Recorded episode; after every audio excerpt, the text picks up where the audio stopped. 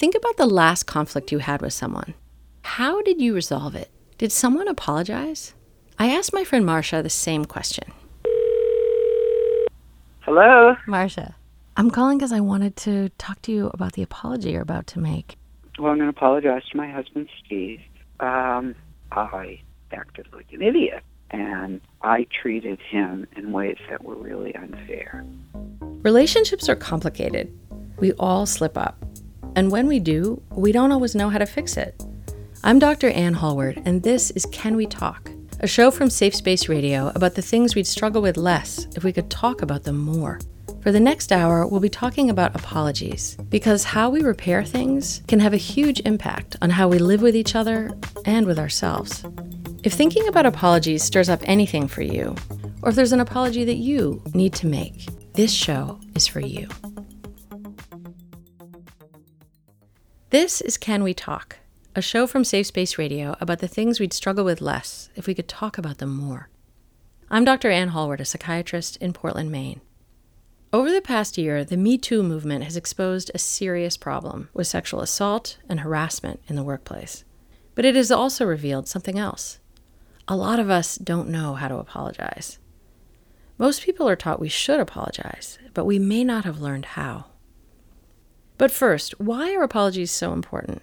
For an answer, I turn to an apology expert, Dr. Harriet Lerner, a clinical psychologist who has made this subject part of her life's work. The fact is, nothing is more important. We're all connected. We all screw up. We all unwittingly hurt others just as we're hurt by them.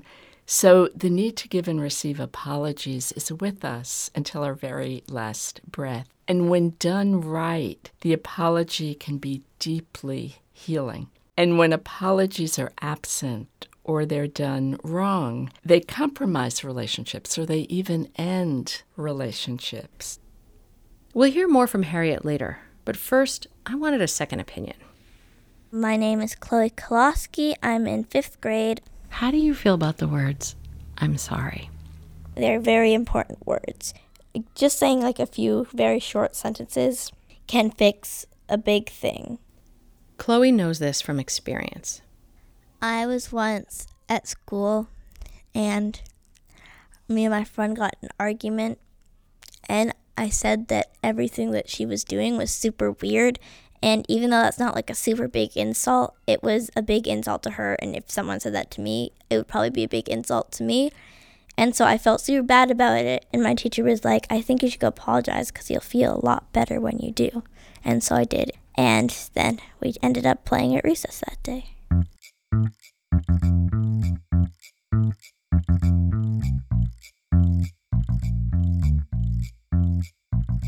Apologies are also a key part of mental health. In my psychiatry training, we learned about the principle of rupture and repair. This is the idea that we all make mistakes, but if we do a good job repairing those mistakes, our relationships can actually end up stronger than they were before. When I first learned about rupture and repair, I had a hard time believing it. But when I thought about my closest friends, I realized it's the people who've apologized to me even for small things that I trust the most. Many of these ruptures happen quietly, every day, like with Chloe. In other cases, ruptures affect whole groups of people with long term consequences. That's the case for many of the young people Joseph Jackson works with. He's a mentor with Maine Inside Out, an organization that supports kids in juvenile detention. Joseph leads theater and performance workshops to support young people who are trying to start over after they've been released. With his guidance, they write original plays, which they perform in schools, theaters, and even for local law enforcement. Writing and art is a way of self healing and re- has a rehabilitative function. And so we use stories, um, true stories that pretty much come from real background. Uh, many of our young people um, don't have stable housing, you know, very underemployed if they are, and unemployed. And so it's very difficult for them to um, overcome the stigma of, of, being a felon. Could I imagine being in that place? Of course. And so um, you can make a mistake. That's what human beings do. Joseph sees himself as making people more human to each other. He told me a story about a young man named Cullen D'Ambrosio. Joseph met Cullen after he and some friends broke into his former high school when they were drunk and high. They trashed the teacher's lounge, smashed vending machines, and sprayed the fire extinguishers all over the school. And we do have some breaking news for you this morning. We do know that Bonnie Eagle High School is closed today. After Cullen was arrested, Joseph became his advocate at court to facilitate what is called a restorative justice process. The real part of restorative means is that you're really trying to address the harm that has been caused to the person who has been harmed. And the criminal justice system is devoid of that. And so, what, what restorative means to do is there has to be some healing that takes place. The harm when you of a kid, you know, throwing a softball and he breaks someone's window. Well, we, you know, is jail good or is fixing the window better? and, and then maybe even fixing a few windows. So, restorative justice is a way to try and make things right, to serve justice instead of punishment. Joseph arranged for Cullen to appear at an all school assembly, along with a group from Maine Inside Out. First, Cullen would apologize to the student body and all of the teachers. He had an opportunity that, I mean, I think that every person that's ever been incarcerated probably will want to have. I mean, I can, you know, even now as I close my, I can visualize him standing there and saying, "Hello, everybody," starting off with "Hello, everybody." My name is Cullen DeBrasio. I decided to make a dumb decision. I ended up breaking in, vandalizing the school, and it was just a terrible mistake. And I just wanted to tell you guys, I am sorry for what I have done and I'm trying to be better. I'm doing better things now, being able to give back to the community. So thank you for being able to come here today and able to give us a chance to perform for you. After his apology, Cullen and the group from Maine Inside Out performed a short original play composed of their own stories. Do you see me and the changes I've made? Can you see me? Do you see me? Can we see what's real? And how did the school respond? well, you know, we, it was a lot of claps, and you know, everybody clapped at the end. Young young girl stood up, and she said, "I'm gonna, I'm gonna do this, and it might be dumb." But I think everybody who forgives you should stand up really quick and just give you a big round of applause because And I got to tell you that when I saw that entire auditorium stand, I was in the corner and I was just crying. It was one of the most poignant moments of my life. I, and I still say that. I think about it now when I tell that story. Um, it was almost like I was being forgiven in some ways, and I wasn't even the one that done anything. For me, I think one of the things about art that is so beautiful is that it, touches on something that is essential and is true and is pure, you know. And and if you can touch that, and if people can see that in other people, and that's what happened that day. People saw themselves, their flaws, and they saw their own purity too. Simultaneously, that yin and yang exist beside each other.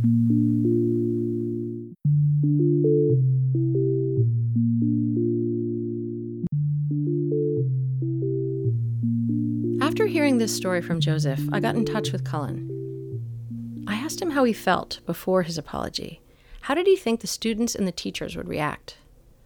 While I was sitting in Cumberland County Jail, I was asking myself, what do you think they're going to do? They're probably going to tell you to go, get out. I was putting myself down, like burying myself. I wouldn't have forgave me for that, so why should they? What has it been like for you since? Like, how does that change something in you? That moment, I was able to look back on and say, oh my, like I did something good and I'm able to do good and just be able to use that as a guide, really. I think we sometimes avoid apologizing because it feels too close to complete failure, as if admitting that we've done something bad means that our whole value as a person is in question, that we are entirely bad or weak, not just our behavior. That is shame. It's safe to say that the more ashamed we feel, the harder it is to apologize. Paradoxically, when we can acknowledge our mistakes as bad decisions rather than statements about who we are, we might end up reconnecting to a sense of our own goodness. Cullen got the power to redefine himself, He wasn't just an incarcerated kid or a troublemaker. He was a vulnerable, whole person, capable of change. In the end, talking with Joseph and Cullen left me wondering how many layers of responsibility there are. When young people act out, it's often a reflection of their pain, a reflection of the way their families, schools, or even their culture or government have failed them. Often these behaviors are a cry for help. If we acknowledge the ways that kids who end up in the criminal justice system have suffered before they acted out, then restorative justice provides them with the support they needed all along. More after the break.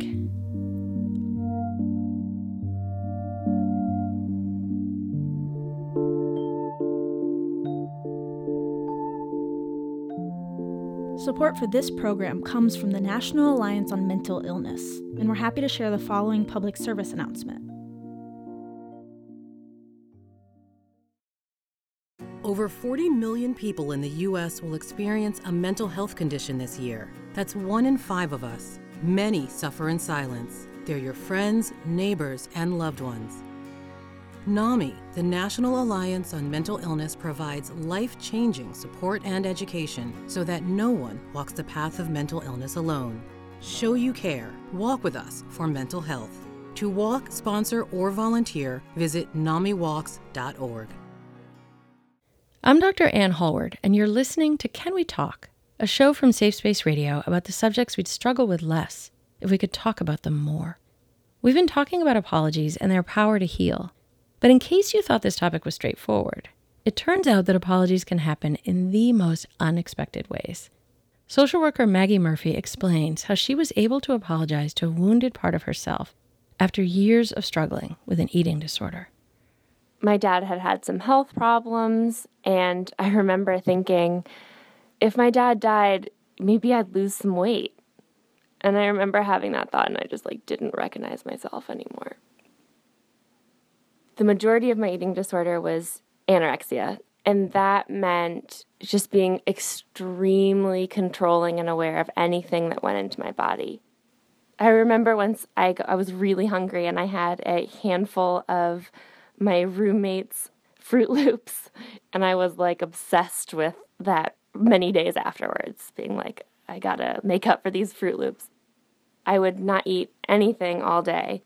And then at night, I would make myself like my one little piece of chicken and my little piece of broccoli and have that, and then still be really, really hungry. My self talk during this time was constant and really loud, saying things like, if I don't try to control everything and try to be as thin as I possibly can, I'm going to be destined to be unhappy.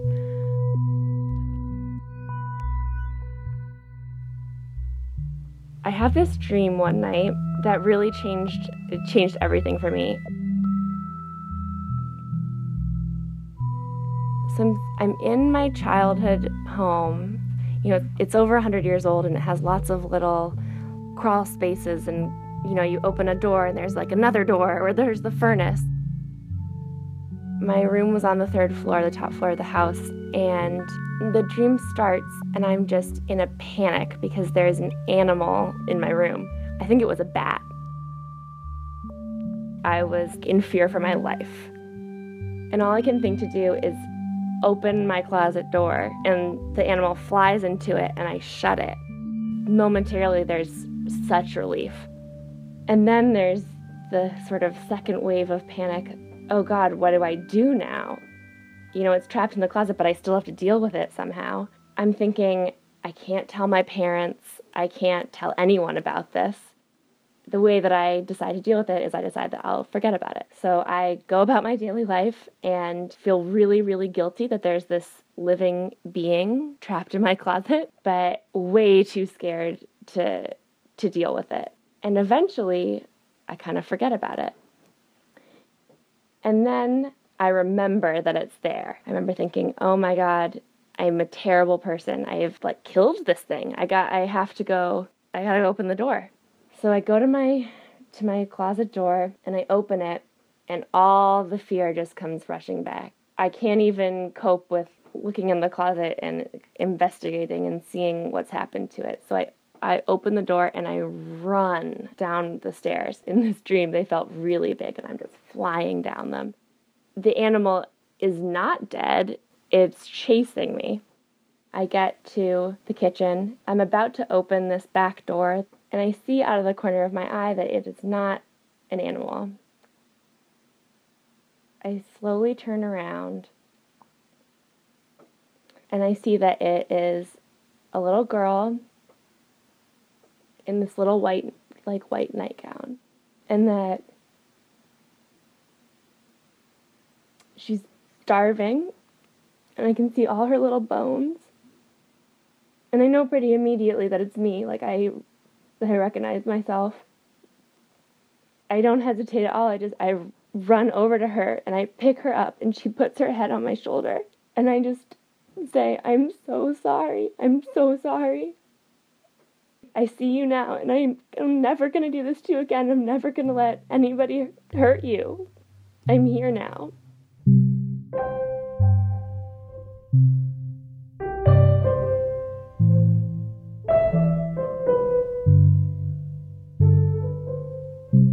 I mean, the the dream just it changed everything for me because I always I felt like I I was hurting my I I knew with my eating disorder that I was hurting myself, but I didn't see why that mattered.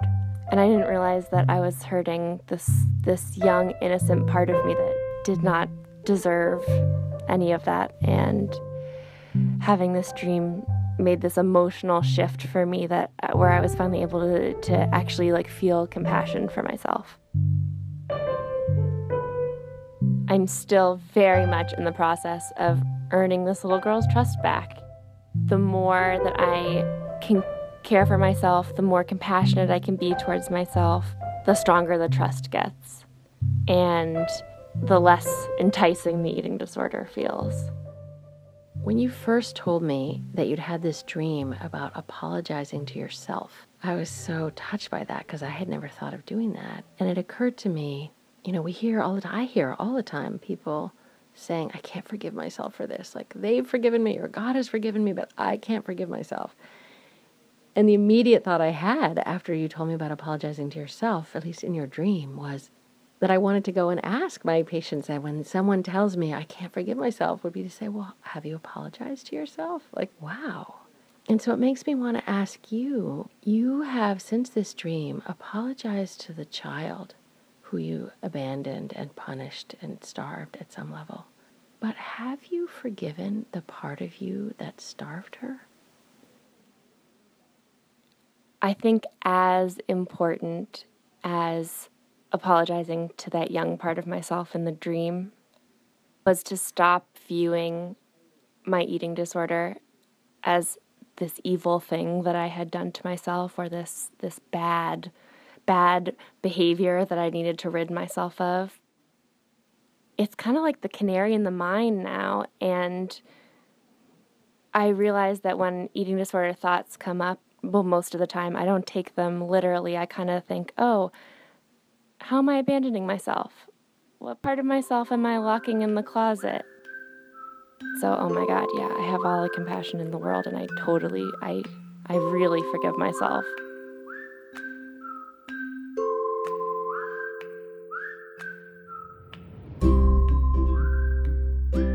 There's a concept in Judaism called teshuvah. Basically, teshuvah is a user's manual for how to apologize effectively. It's a series of steps required to make things right, specific actions you have to take. But teshuvah is also a recipe for transformation. Jewish teaching says that the act of saying, I'm sorry, is only one step in a deeper internal process. The notion of teshuvah is that you go through a process of of repentance and and really renewal so that you can restore yourself to your essential goodness to love to healing whatever it is that you're trying to get back to however you've strayed the path of teshuva is an opportunity to return to the true path that's Danielle Berrin, a reporter and columnist for the Los Angeles Jewish Journal. Teshuva requires that there must be an, an apology, and an apology includes an oral confession in which the transgressor must specify the sin. To specify the sin. That's sometimes easier said than done, as Danielle understands firsthand. Since 2016, she's been engaged in a very public version of this process with a man who sexually assaulted her during an interview, the prominent Israeli scholar Ari Shavit. As a young reporter, she'd gone to interview him in a hotel lobby. An hour later, she was in the bathroom hiding from Shavit after he'd repeatedly grabbed her. Shavit, whose book My Promised Land was a bestseller, enjoyed months of enormous celebrity before it was revealed that he had groped and harassed a bunch of women in their teens and 20s during book tours in America. That's a Tel Aviv news program, The Promised Podcast. I shouldn't have had to be on alert for my safety, my sense of security, to be a woman and feel that you constantly have to be on the defensive, that on, on some level you are walking your life through a kind of sexual war zone. Danielle wrote about her experience in the Jewish Journal, but decided not to name Shavit directly. She didn't expect that her story would become front page news. And eventually, what happened is uh, Shavit outed himself. He came forward uh, because of the pressure and said, It was me. Um, I just thought we were flirting, though. At that point, my fidelity was to the truth. I wasn't there to convince him of what he had done wrong. I said, This was not flirting, this was assault. And, and then, of course, um, a couple other women came forward. Here's the promised podcast again.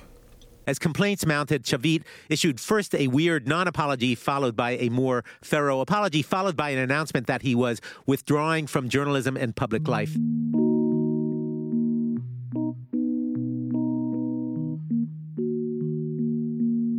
People who have been victimized, people who have been hurt, abused, etc. It is so important for them to hear their abuser say, not just, I'm sorry, I am sorry that I did X, Y, and Z to you.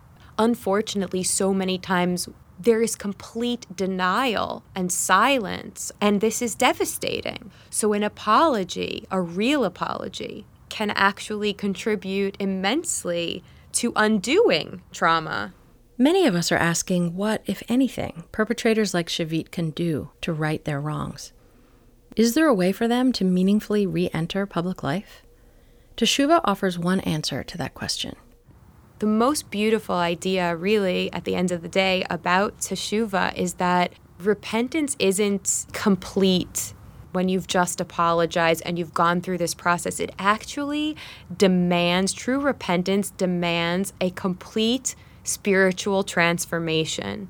That's the high ultimate goal. You actually can say at the end of this process, I am a different person than the one who, who did that.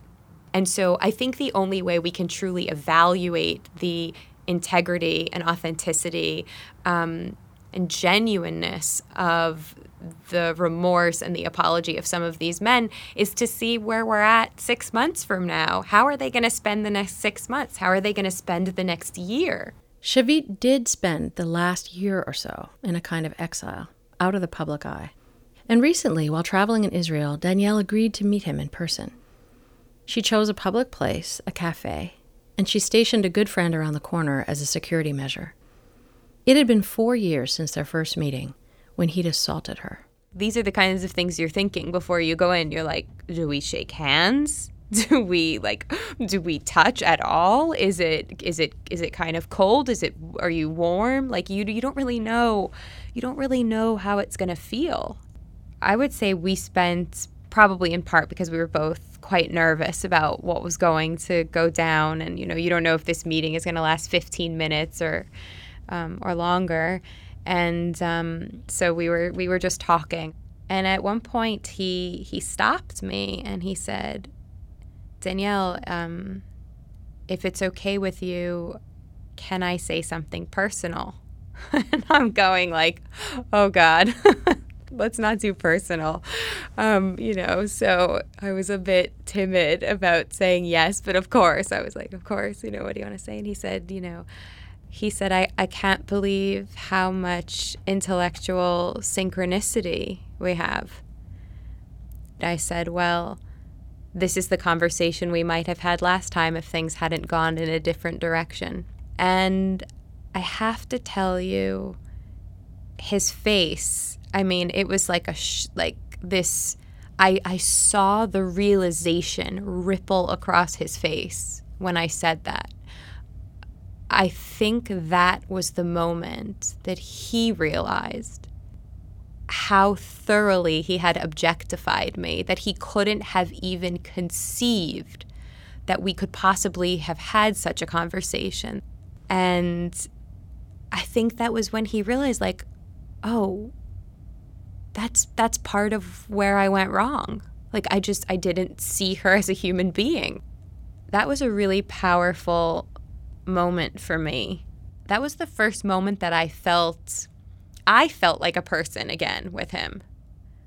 And that was actually the moment that segued into a very deep apology, a very deep and a very emotional apology. For me to go from being the sexual object to just another human being sitting across the table who's capable of uh, engaging in, in a meaningful and interesting way, that's that was the healing part.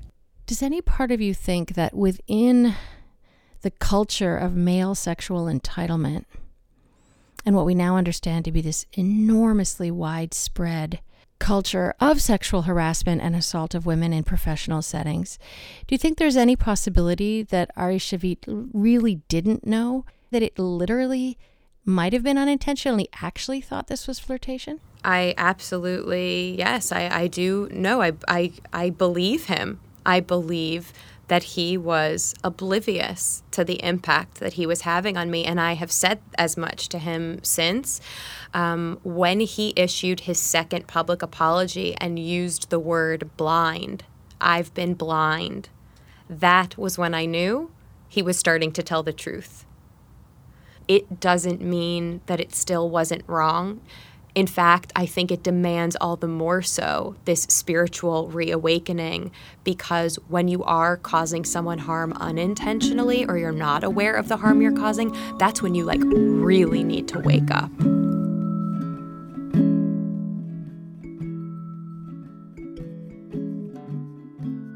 We'll be right back with ideas you can use to make your apologies more effective. If this show inspires you to make an apology or to approach one in a new way, give us a call at 617 600 8419 and leave us a message with the story. We'd love to hear about it.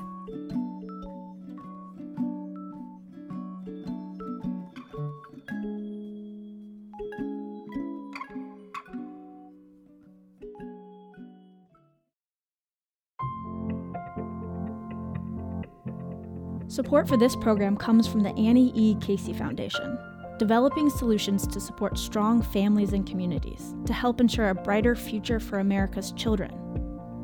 More information is available at aecf.org.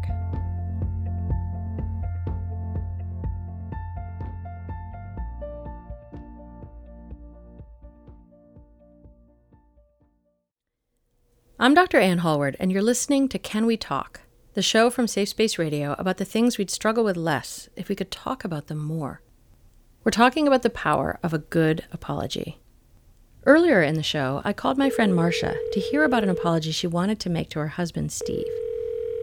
I gave her a call back. So, how did it go? It it was great, actually. Um, and we talked a lot about expectations. We really had a great conversation about what happens when you have expectations mm. and someone doesn't live up to them and you don't tell them. And how you could walk around with that for who knows how many years. Right. And it really wasn't about him. It was really about me. Like he didn't do anything that wasn't okay. You really owned it. Yeah. That's the only time i think it works. I think if i want to blame him or anybody and not own my part of it and be willing to look at my part of it, then it would never work. My mother taught me the same thing, but not just by telling me. She taught me by modeling it. I was 24 at the time, living in Washington, D.C. My mom was in Montreal, where I grew up. I was trying to have a more open and authentic relationship with her, so I decided to tell her over the phone that I was having sex with my boyfriend. I grew up in a religious household, and we definitely did not talk about these things. My mother lost it. She started lecturing me about lust and the Sermon on the Mount. Then I tried to respond, and she hung up on me. I was stunned. My mother is not the kind of person who hangs up on anyone. Two weeks later, I'm at my brother's graduation, studiously trying to avoid my mother at all costs. But she finally kind of cornered me. And she said, I want you to know that I was wrong. I thought you were wrong, and now I realize it was me. I am not asking you to forgive me because I don't want to burden you. But I'm so sorry for treating you like that. What strikes me when I tell this story is how completely my mother owned her behavior. And when she didn't ask me to forgive her or put any pressure on me to take care of her or make her feel better, I felt so loved. I forgave her without even trying. When we encourage forgiveness or push forgiveness, we actually leave the hurt party feeling alone and abandoned and betrayed all over again. That's Dr. Harriet Lerner again. We heard from Harriet earlier in the show. She's a clinical psychologist who recently published an entire book about apologies. There is a myth in this culture that there can be no peace or healing without forgiveness, and forgiveness is the only path to a life that's not mired down in bitterness and hate. It is not true. You do not need to forgive someone who's hurt you. That shows no remorse or interest in listening to your feelings. In my practice, I see adults who are abused or neglected as children wrestling with how to heal. There's a belief in our culture that forgiveness is the only way to be free of suffering. So there's a lot of pressure to forgive. It's of no value to make the hurt party feel rushed or pressured. A true apology does not ask the hurt party to do anything, not even to forgive. We've been witnessing countless attempts at apology in response to the Me Too movement. Beginning with Weinstein onward, you don't really need to be an apology expert to recognize a, a sleazy, gaslighting, non apology.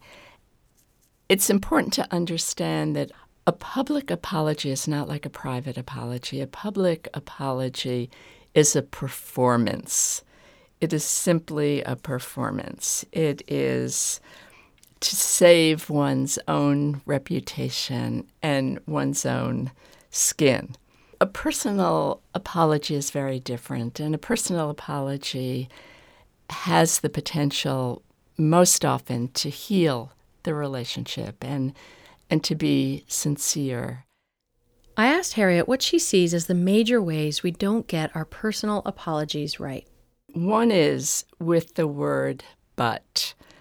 I'm sorry that I forgot to call you on your birthday, but I was just overloaded with work. Everything fell through the cracks.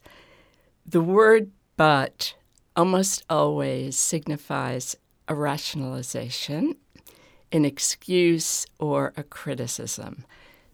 Get your but out of your apology. And the second way that people muck it up, and this can be very subtle, is that we focus on the other person's feelings and reactions rather than our own behavior. For example, to apologize by saying, I'm so sorry that I offended you with that joke that I told. That's not an apology. The apology would be the joke that I told was insensitive, it was out of line. I apologize for being so insensitive, and I want you to know it will not happen again. Take full responsibility for what you said or did or failed to say or do without any ifs, ands, and buts, because it's not the words, quote, I'm sorry, that really heals the injury. The hurt party wants us to really get it. They want us to validate and care about their feelings. They want us to carry some of the pain that we've caused them to feel. So, the, the real apology for something important is saying to that person, the hurt party, Yes, I get it. I screwed up. I was wrong. Your feelings make sense. And I want you to know not only that I would never do that again, but I'm going to be thinking about this for a long time. It's not going to slip out of my head. Harriet, if I if I have to make an apology that's really important, I sort of go in. Remember, remember, Anne. Remember, the point is to understand them, not to not to be understood. And you really have to be sort of like reminded approximately every thirty seconds. Exactly, exactly. And also important is that an apology shouldn't be a quick way out of a conversation if the person is coming to see me in therapy because the hurt or the harm that they did is something serious, it's not just spilling red wine on their friend's carpet, then it's not enough to say, I'm sorry.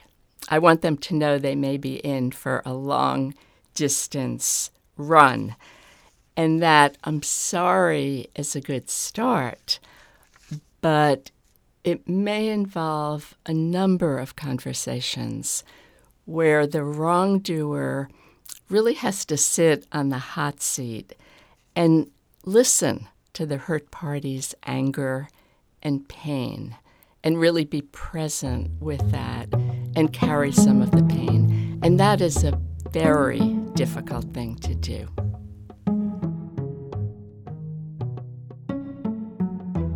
I'm curious if you could help me understand the pressures on men that are different than those on women around making apologies. Perhaps the number one risk factor for being an under apologizer is being raised male, and for being an over apologizer, being raised female. I know women in my generation were raised to feel guilty and apologetic for using up valuable oxygen in the room. I mean, we were raised to be guilty about everything. Guilty if we were leaving our work for our children, and guilty if we were leaving our children for our work, and guilty if we didn't have children, and guilty if we didn't have work, and guilty about feeling guilty because guilt isn't good for children. And men don't do that. I asked Harriet, what makes it harder for some men to apologize? Apologizing means sharing vulnerability. It is vulnerable to apologize. You don't know how your apology will be received. You don't know if it will open up the floodgates to more criticism. A lot of men tell me this. So there's a, a vulnerability in apologizing. And as we know, men are not raised to be experts in vulnerability.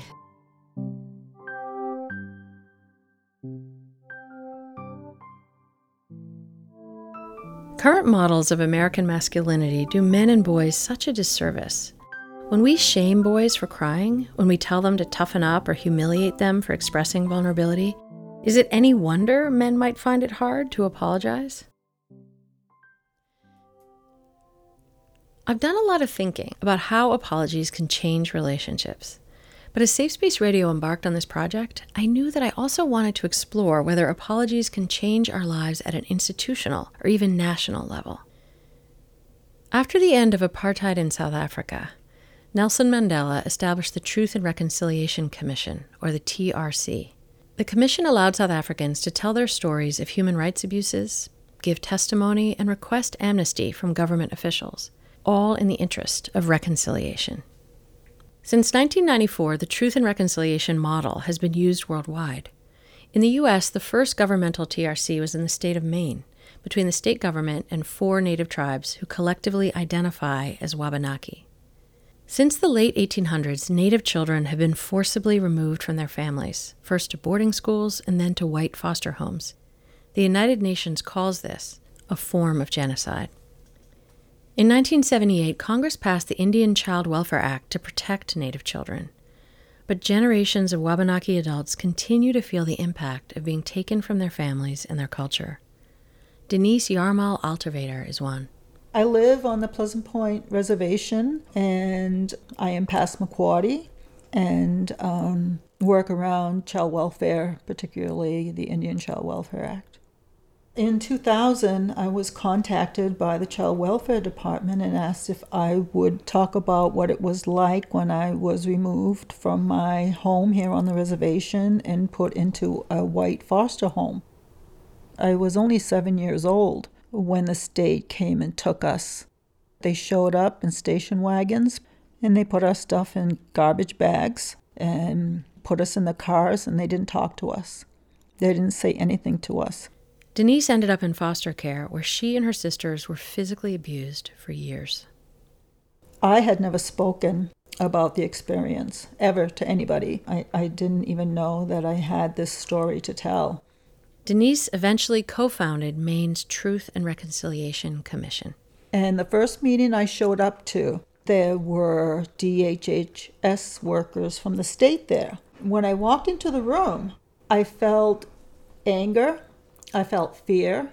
I felt like I was a little girl again. I just did not want to be in that room with those people. But I, I stayed there. And every month we met, and every month I had those same feelings about the white DHS workers.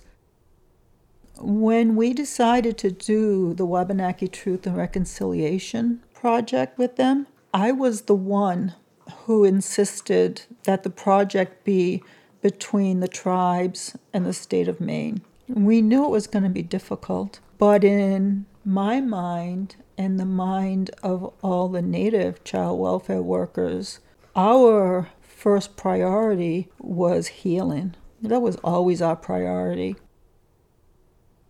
As we went through the process and I went around and told my story, I began to remember more and more of it. So, in trying to deal with the truth of what happened, I was also dealing with a lot of unknown that, as an adult and a mother, was really confusing to me. And one of the things that I had to deal with was a lot of guilt. You know, I was a I was a young mother. I was 17 when I had my first child. I was 18 when I had my second one. I was not prepared to be a good mother. I was emotionally a wreck because of what had happened to me. My daughter kept insisting that I was physically abusive when she was little. And I always brushed her off because I don't I never remembered that. And then one day my son mentioned it, and it really bothered me a lot.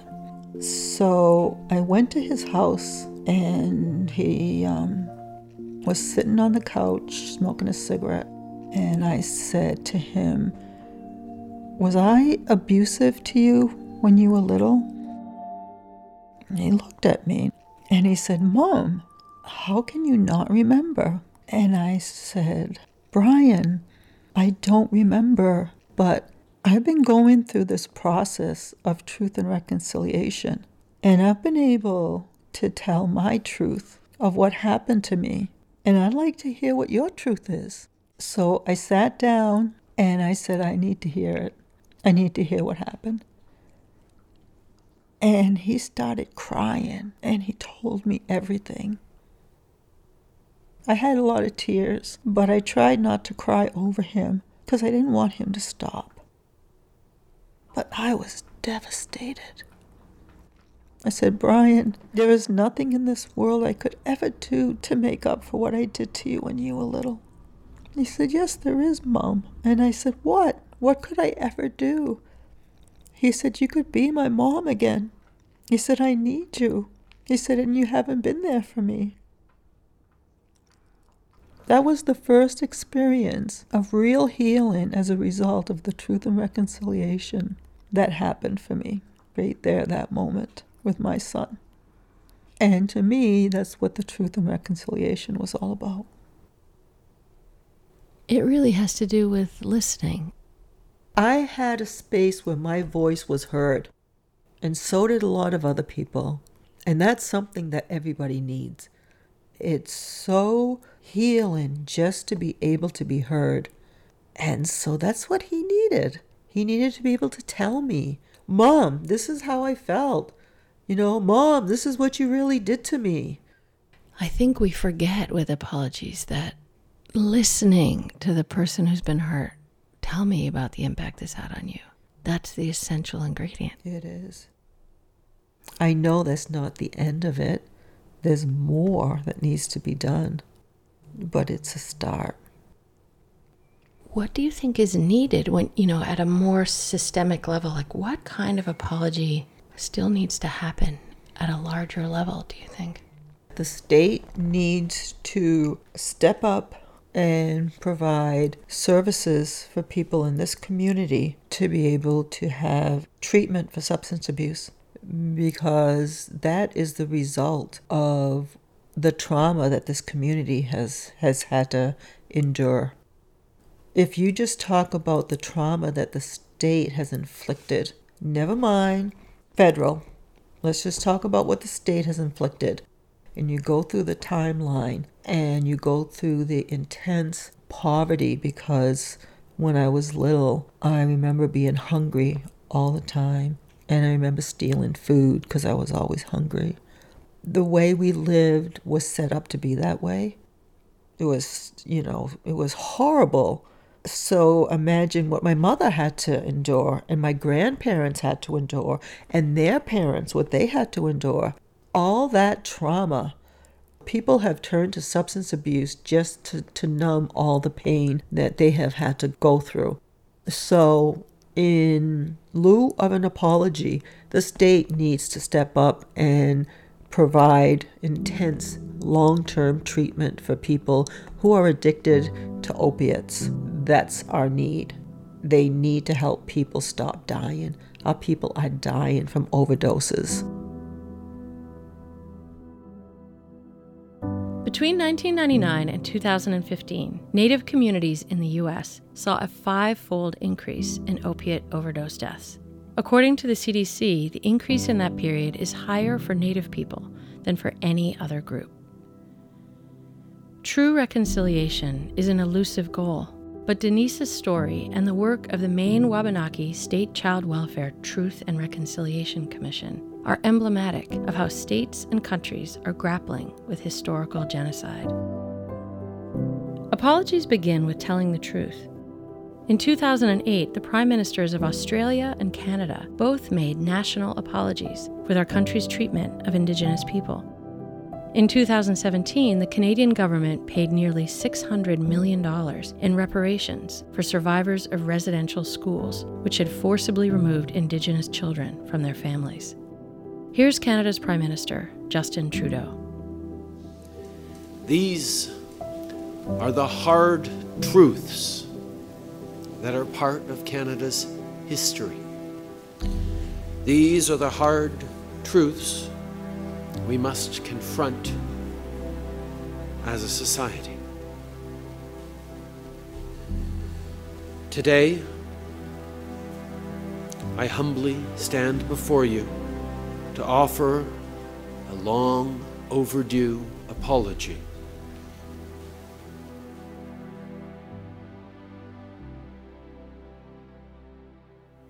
As we talked with people about apologies, we heard some of the same recommendations over and over again. If you need to say you're sorry, don't make excuses or stress your good intentions, or use the words if or but in your apology. Instead, focus on your behavior and the impact you had. Don't ask for anything, including forgiveness. Rather, ask about how this affected them and listen wholeheartedly to their answers. Validate the other person's feelings, even if what you did was unintentional. Name what you are apologizing for fully, with specifics. Acknowledge that what you did was wrong, but understand that no matter how bad it was, it does not define you. You do not have to drown in shame. Keep all blame out of your apology. Offer to keep talking about it. An apology is the beginning of a dialogue, not a way to avoid the subject or their feelings in the future offer to make restitution, and let them name what that would be. If we can open ourselves to hearing the pain our actions have caused and offer to make things right, our apologies have enormous power to heal. But it's up to us to do that work. Apologizing well is an act of courage, both personally and politically. An apology has the power to mend what is broken within ourselves, our families, our communities, and even among nations. We might not always get it right, but when in doubt, listen to the experts. I don't think there's ever a way to apologize perfectly. Try to do it in like a good tone of voice. Don't be like, oh, "I'm sorry." Be do something like nice, like "I'm really sorry and I feel really bad about it." We'd love for you to join this conversation. If this show inspires you to go out and make an apology, give us a call at 617 600 8419. That's 617 600 8419. And leave us a message with your story. Visit us at safespaceradio.com, where you can listen to our complete interview with Harriet Lerner, find more information about the process of teshuva, or read our extra tips about how to make a good apology. You can also find us on Facebook, Instagram, and Twitter at Safe Space Radio. Many thanks to our senior producer, Britt Hanson, program director and editor, Dana Glass, our editorial advisors, Jim Russell and John Biewen, and our creative advisory team, Sarah Lennon, David Moltz, Mary Townsend, Phil Walsh, Priska Nyonzima, Sandy Lovell, Maggie Murphy, David Goodman, Clint Willis, and Molly Haley.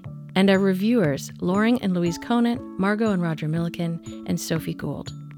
Thank you to all our donors who make this work possible, and to listeners like you who give us a reason to make this show. I'm Dr. Anne Hallward. Thanks for listening.